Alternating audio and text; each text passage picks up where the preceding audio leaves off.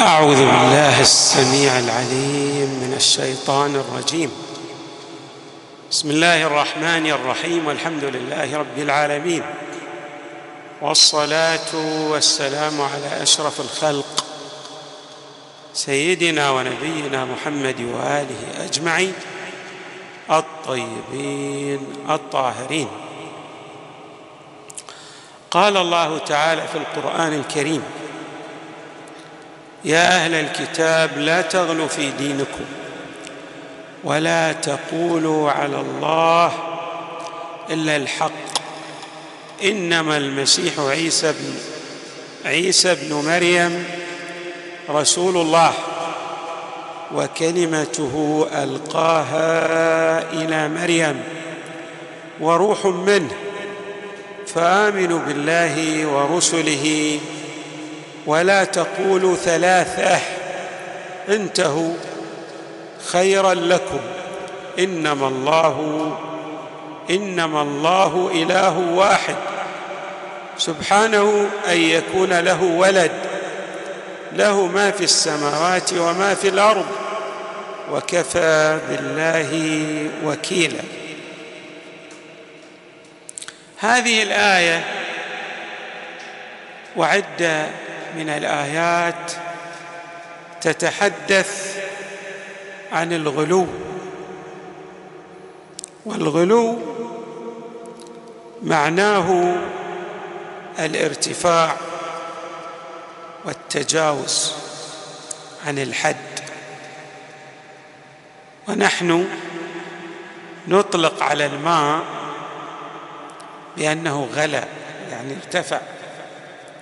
تجاوز عن الحد. ويأتي أيضا بمعنى الإفراط. الافراط هو التجاوز. إمامنا الرضا عليه السلام عالج هذا الموضوع وبين لنا بعض الأسباب التي جعلت مسألة الغلو تحدث آه، عند بعض المدعين للتشيع والولاء لأهل البيت عليهم السلام. في الرواية الإمام الرضا عليه السلام يخاطب ابن أبي محمود. فيقول له يا ابن أبي محمود إن أعداءنا وضعوا أخبارا على ثلاثة أقسام. أحدها الغلو فإذا سمعوا الناس أو فإذا سمع الناس الغلو فينا كفروا شيعه ونسبوهم إلى القول بربوبيتنا يعني من أحد الأقسام التي تروى عن أهل البيت مسألة الغلو. مثلا يقال أن يقال إن الإمام مثلا يخلق أو يرزق من دون الالتجاء إلى القدرة الإلهية. وما إلى ذلك من الأمور. أو يقال إن الله مثلا فوض أمر الخلق إلى أهل البيت عليهم السلام. إمام الرضا عليه السلام يخاطب هذا الراوي ويبين أن من الأسباب الرئيسة للغلو هو أن أعداء أهل البيت يضعون بعض الروايات وينسبون هذه الروايات إلى أئمة أهل البيت. وبعض شيعة أهل البيت يتأثر بهذه الروايات وبالتالي إذا سمع غير أتباع أهل البيت كفروا من يقول بهذه المقالات التي لا دليل على صحتها. أيضا رواية أخرى مروية عن إمامنا العسكري عليه السلام عن جده الإمام الرضا عليه السلام. نعم. قال الإمام الرضا عليه السلام إن من تجاوز بأمير المؤمنين العبودية فهو من المغضوب عليهم ومن الضالين. ثم قال الإمام الرضا عليه السلام إن جدي أمير المؤمنين قال لا تتجاوزوا بنا العبودية ثم قولوا ما شئتم ولن تبلغوا ولن تبلغوا. وإياكم والغلو كغلو النصارى فإني بريء من الغالين الإمام أمير المؤمنين ها هنا يبين لنا عدة من النقاط ذات الأهمية الفائقة. النقطة الأولى أنه لا ينبغي أو الإمام الرضا عليه السلام اولا يبين لنا في النقطة الأولى أننا لا ينبغي أن نتجاوز بأي واحد من الأئمة من أهل البيت بأمير المؤمنين وببقية الأئمة. مسألة العبودية يعني أن نخرجه عن كونه من العباد.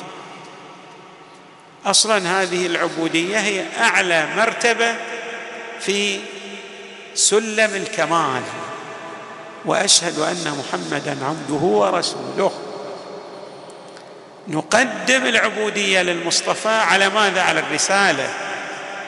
لماذا؟ لأن العبودية هي أعظم ما يصل إليه الإنسان. بمعنى إدراك أن الله هو الخالق لجميع عوالم الوجود وأن هذا العبد مربوب لذلك الخالق المتعال. إن من تجاوز بأمير المؤمنين العبودية فهو من المغضوب عليهم ومن الضالين. يعني مذموم. هذه النقطة الأولى. ثم بين الإمام الرضا أن عليا عليه السلام كان يقول لأتباع أهل البيت لا تتجاوزوا بنا العبودية. ثم قولوا ما شئتم ولن تبلغوا. إيش معنى؟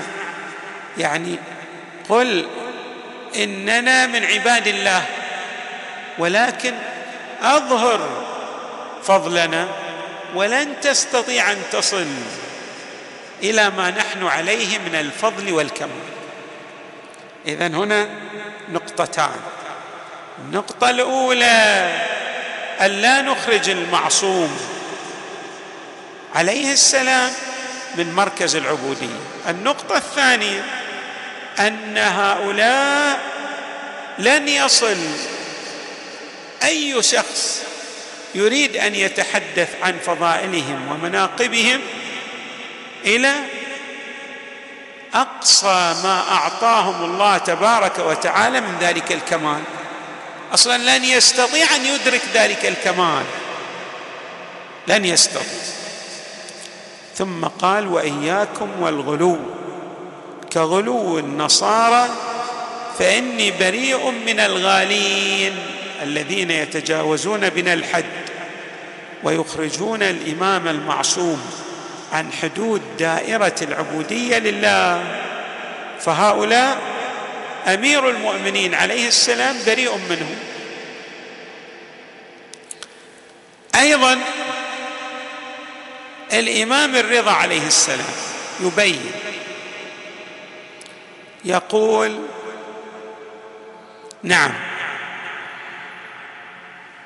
الشبهة التي أوجبت للغلاة أن يتجاوزوا الحد. فيقول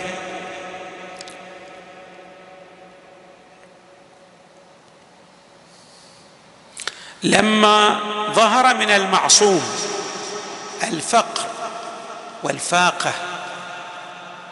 دل ذلك على من على أن من هذه صفاته وشاركه فيها الضعفاء المحتاجون. لا تكون المعجزات لا تكون المعجزات التي تصدر منه صادرة منه من دون استناد إلى الله. لا تكون المعجزات فعله. فعلم بهذا أن الذي أظهره من المعجزات إنما كان فعل القادر الذي لا يشبه المخلوقين لا فعل المحدث المحتاج المشارك للضعفاء في صفات الضعف. هنا مطلب يبينه الإمام الرضا عليه السلام. ما هو هذا المطلب؟ يقول إن المعصوم عليه السلام اولا هو فقير ليس بغني بذاته بل الأنبياء والرسل والأئمة هم أفقر الخلق إلى الله. يعني نحن قد نتصور إن لدينا إن لدينا شيئا من الغنى ولكن المعصوم حتى في مقام التصور لا يتصور ذلك لأنه يدرك حقيقة الفقر والفاقة في ذاته. دل على أن من هذه صفاته إذا كان يتصف بالفقر والفاقة فهذا يشارك غيره من الخلق. في فقرهم وفي فاقتهم. بعد يقول وشاركه فيها الضعفاء المحتاجون لا تكون المعجزات فعله وعلم من ذلك أن الذي أظهر المعجزات على يديه من هو؟ هو الله تبارك وتعالى. إنما كانت هذه المعجزات فعل القادر الذي لا يشبه المخلوقين وليس فعل ذاتي للإمام دون استناد إلى الله لا فعل المحدث المحتاج المشارك للضعفاء في صفات الفقر والفاقة والضعف. اذا هنا الإمام الرضا ماذا يفعل؟ كما نعبر في التعبير الحديث يضع النقاط على الحروف. ويفصح عن حقيقة فقر الأنبياء والرسل والأئمة وجميع الخلق إلى الله تبارك وتعالى. نعم. أيضا الإمام في الرواية التي استهللنا بها الحديث اللي ذكرناها يخاطب فيها ابن أبي محمود. يقول إن المخالفين لنا وضعوا أخبارا في فضائلنا. قسم أول في فضائلنا.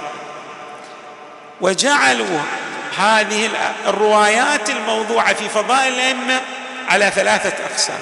القسم الأول في الغلو. القسم الثاني شنو؟ في التقصير. والقسم الثالث في التصريح بمثالب أعداء أهل البيت. أنتم انظروا هذه الأعداء ماذا يفعلون؟ اولا يضعون روايات في الغلو. ثانيا روايات في التقصير. إيش معنى في التقصير؟ يعني يبينون أن الأئمة حالهم حال غيرهم بل هم أقل شانا من غيرهم. ولذلك تشوفون الآن ترون بعض المعادين لأهل البيت. ماذا يقول؟ يرفع غير أهل البيت على أهل البيت. لماذا؟ لأنه يريد أن ينزل من مرتبة أهل البيت عليهم السلام. ينزل من مرتبة أهل البيت. فلذلك يقول القسم الأول في الغلو والثاني في التقصير والثالث يحاول أن يضع روايات في ذم أعداء أهل البيت بنحو ماذا يوجب التقزز. حتى يبتعد أصحاب أولئك عن أهل البيت لأنهم يقدسون أولئك الأشخاص. فإذا سمعوا تلك الروايات في مثالب أعداء أهل البيت وهم يظنون أنها هذه أن هذه الروايات واردة عن أهل البيت يبتعدون عن أهل البيت عليهم السلام. اذا لاحظوا الإمام بهذا التقسيم الثلاثي يوضح لنا مطالب غاية في الأهمية. الإمام أكثر من ذلك يسير على نهج القرآن. القرآن يبين إن الأنبياء ماذا يأكلون الطعام يمشون في الأسواق. يعني هم بشر عباد. الإمام الرضا يسير على هذه على سنن القرآن الكريم على هذا النحو من تبيان أن المعصوم هو من العباد. يعني هو عبد من عباد الله تبارك وتعالى ولن يستطيع أي مخلوق من نبي أو رسول أو إمام مفترض الطاعة أن يتجاوز حدود العبودية لله تبارك وتعالى. فإذا لاحظوا هذه الرواية. لما سئل الإمام عما يقوله أو الغلاه في الامام علي أمير المؤمنين فقال سبحان الله عما يقول الظالمون والكافرون علوا كبيرا. ثم قال الإمام أوليس علي عليه السلام؟ كان آكلا في الآكلين. كان يأكل الطعام يحتاج إلى طعام. بعد وشاربا في الشاربين. وناكحا في الناكحين هو يتزوج كسائر الخلق يعني يحتاج إلى زوجة. ومحدثا في المحدثين. وكان مع ذلك مصليا خاضعا بين يدي الله. ذليلا إلى الله. وإليه يعني وإلى الله أواها منيبا. أفمن هذه صفته؟ يكون إلها؟ هؤلاء الذين يقولون إن عليا عليه السلام يعني اتحد به الله أو هو إله. بعضهم غالب ظن إن عليا هو الله. تبارك وتعالى. الإمام يرد على هؤلاء يقول لا علي بشر يأكل الطعام يمشي في الأسواق يحتاج إلى زوجة. فهذا دليل على فقر الإمام. وأيضا يبين أن عليا هو من العباد المخلصين لله في عبوديتهم فيقول اواها منيبا أفمن هذه صفته؟ يكون إلها؟ طيب إذا كان علي عليه السلام بهذه الصفات وهو إله إذا كل الناس آلهة لأنهم أيضا ماذا يشاركون عليا في هذه الأوصاف. فلذلك يقول فليس منكم أحد إلا وهو إله لمشاركته لعلي عليه السلام في هذه الصفات الدالات على حدوث الموصوف بها. أيضا. أحد الرواة يسأل الإمام الرضا عليه السلام عن الغلاة والمفوضة. الغلاة اللي يتجاوزون الحد المفوضة اللي يقولون الله فوض أمر الخلق وهذا الخلق يديره من؟ الأئمة. نفس عقيدة اليهود الذين قالوا يد الله مغلولة غلت أيديهم ولعنوا بما قالوا. الإمام الرضا يرد على هذا التصور الخاطئ فيقول قال عليه السلام الغلاة كفار والمفوضة مشركون. بعد ما في أبلغ من هذه الردود التي يرد بها الإمام الرضا عليه السلام على الغلاة وعلى المفوضة. من جالسهم يعني جالس الغلاة أو جالس المفوض أو خالطهم أو آكلهم أو شاربهم أو واصلهم أو زوجهم أو تزوج منهم أو آمنهم أو ائتمنهم على أمانة أو صدق حديثهم أو أعانهم بشطر كلمة خرج من ولاية الله عز وجل وولاية رسول الله صلى الله عليه وآله وولايتنا أهل البيت. بعد ما في أبلغ من هذا الكلام الذي يقوله الإمام يقول هؤلاء الغلاة والمفوضون. اولا اولا لا تجالس احدا منهم. ابتعد عن هذا النهج الباطل. ثانيا لا تخالطهم أو تؤكلهم تجلس معهم على أكل أو شراب. الشراب المراد به هنا أي نوع من أنواع الاشربه عصيرات ماء. أو واصلهم أو زوجهم أو تزوج منهم أو آمنهم أو ائتمنهم على أمانة تعطيهم أمانة وتامنهم عليها أو صدق حديثهم أو أعانهم بشطر كلمة. خرج من ولاية الله عز وجل وولايه رسول الله صلى الله عليه وآله وعن ولايتنا أهل البيت. اذا الإمام الرضا عليه السلام من الأمور التي وقف تجاهها بحزم الغلو لأنه يريد أن يؤكد على مسألة العبودية الحقة لأهل البيت. وإنما استجاء يعني وصل أهل البيت لهذه الرفعة الشأنية وهذه المكانة المرموقة وجرت على أيديهم المعجزات بإذن الله.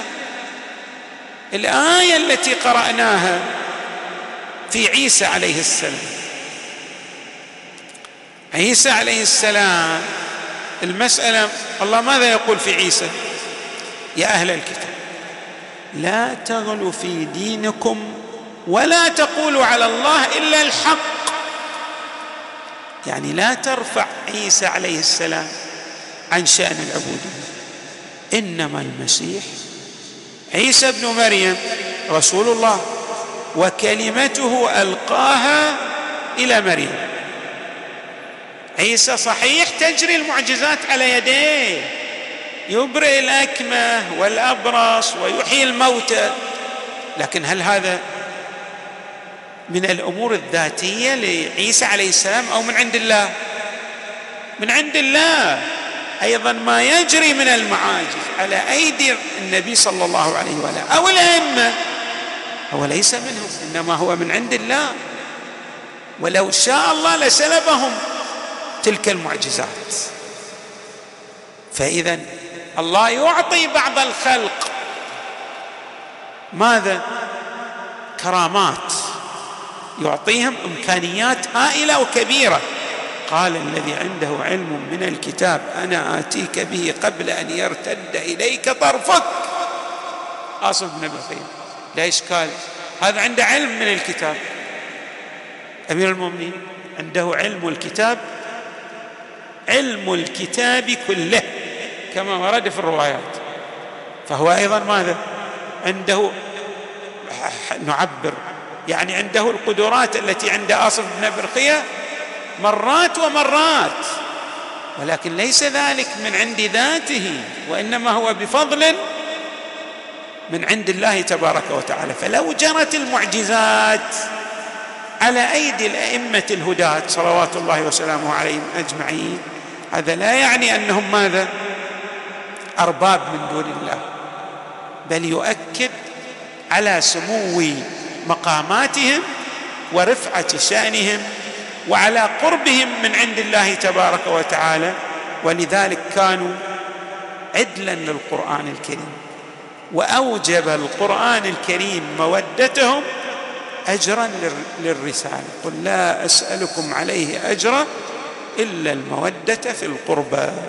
نسأل الله تعالى أن يجعلنا مع إمامنا الرضا عليه السلام في الدنيا والآخرة وصلى الله وسلم وزاد وبارك على سيدنا ونبينا محمد وآله أجمعين الطيبين الطاهرين.